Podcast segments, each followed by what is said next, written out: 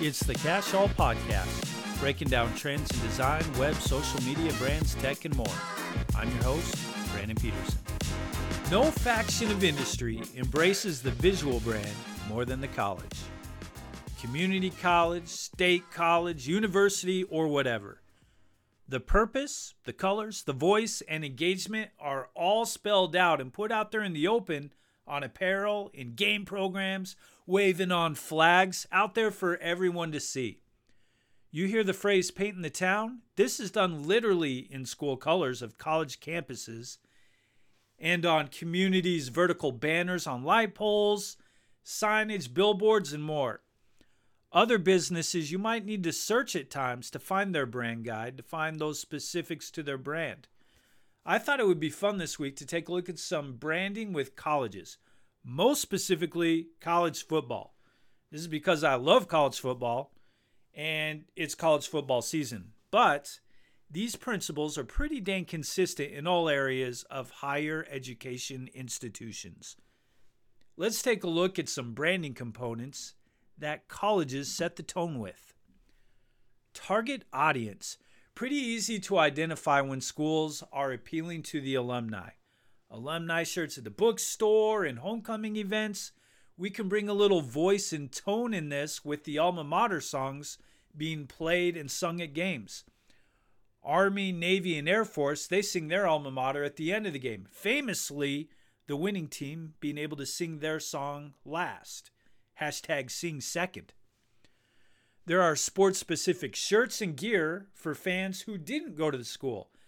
Using the example of Notre Dame, Notre Dame fans singing Victory March isn't specific to only alumni. It's a fight song anyone can sing. Others living in the state of Indiana, or maybe Catholic college football fans, maybe there's family members of those who went to school there, and so on. When at the games, who do we see on the sidelines? We see those recruits. There we get some inbound marketing experiences there, trying to convince others to join in on the fun. After the game, we'll see some personalized social media posts where the recruits talk about the great time they had on their visits. In addition to the music from the band, the voice and tone from colleges is portrayed in social media channels.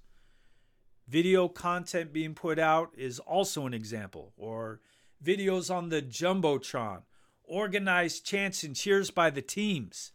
Texas A&M has midnight yell practice for crying out loud to make sure that there's consistent messages being put out by the fans. How about the most visible parts of college branding? Those visual guidelines. Schools are great at primary and secondary colors, and we even get some accent colors that might be emphasized a little more when they wear those alternate uniforms. Archetypes of a brand are humanized characteristics that can be represented by a brand.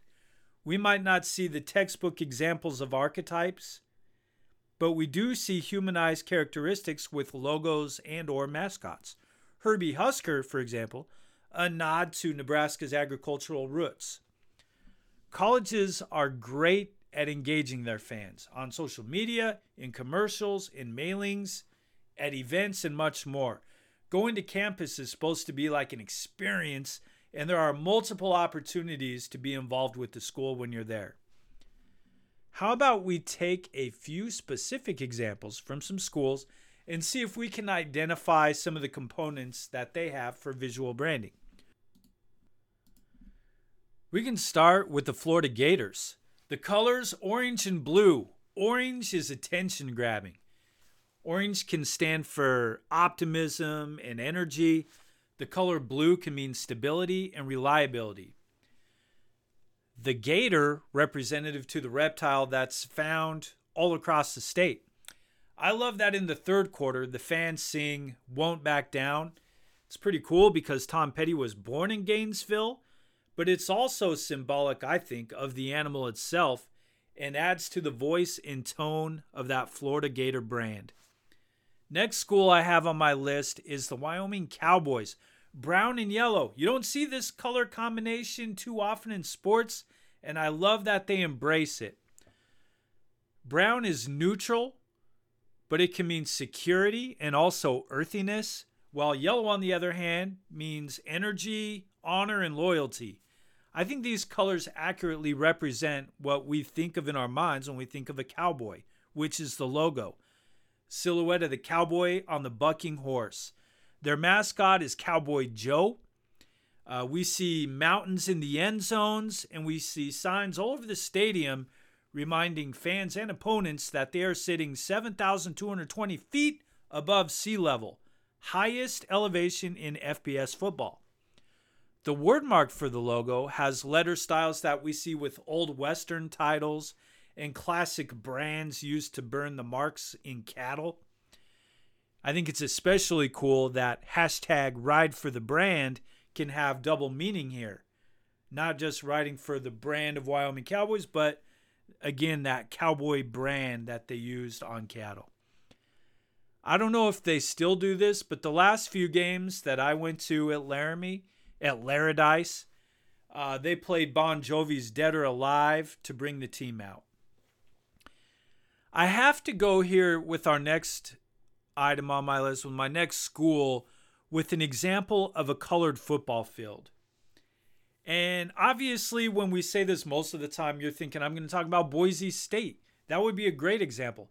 But I've already gone with an orange and blue team represented. Um, I've already went with the Mountain West team represented. We also already have a horse represented with the Cowboys that I just talked about. So how about another school with a colored football field? How about the Eastern Washington University Eagles?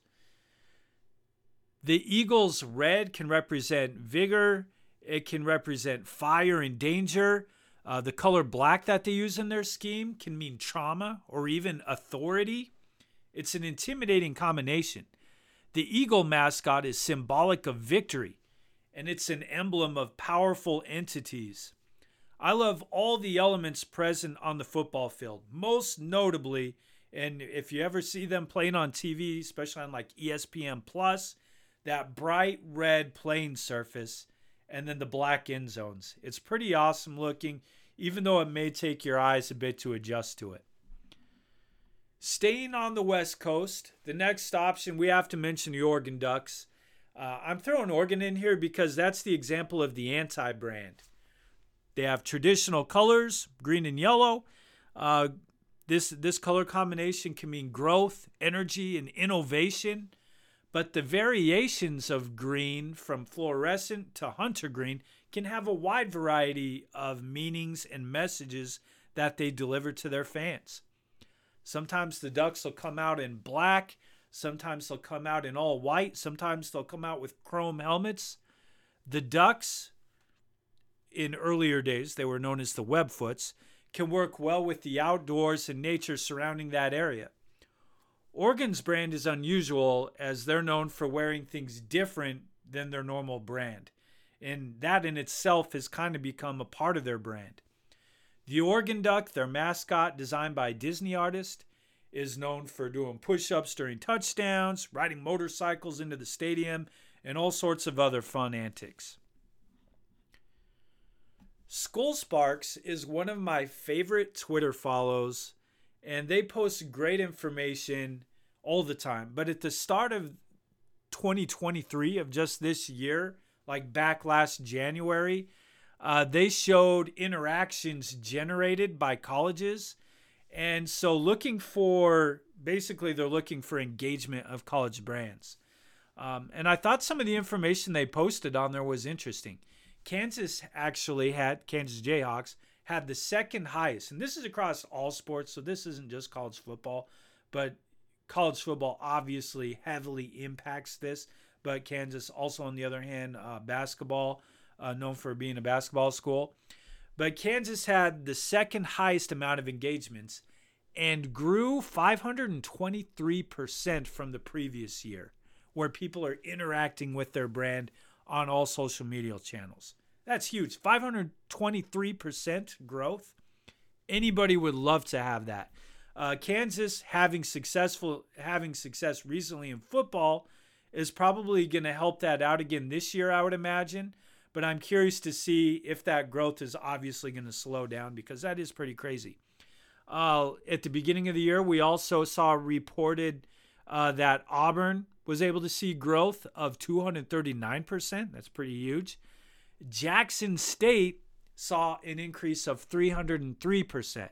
Now, I'm interested to see how much that drops, whereas Deion Sanders left that school to go to the Colorado Buffaloes. And then to compare that, how much Colorado grows with their brand, especially across social media with engagement. I thought Colorado is worth mentioning here because they are marketing their coach probably more than the actual school. You see shirts with the cowboy hat and the sunglasses logo, all the prime, Coach Prime gear. It's certainly going to help out the school with short term success, but are they ready for the inevitable crash once Deion Sanders leaves University of Colorado? I'm assuming he's not going to be there forever, and I'm curious to, to watch and see what happens after that. You might not think one person could make that much of a difference, but in this case, the personal brand of Deion Sanders is in a different stratosphere than that of the University of Colorado. Do you think there is anyone who embraces brands greater than college sports teams?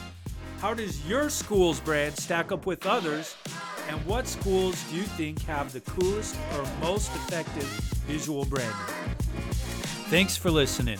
Like and subscribe if you like what you heard, and I'm always looking to connect on Twitter, Instagram, TikTok, Threads, and YouTube at Code Peterson.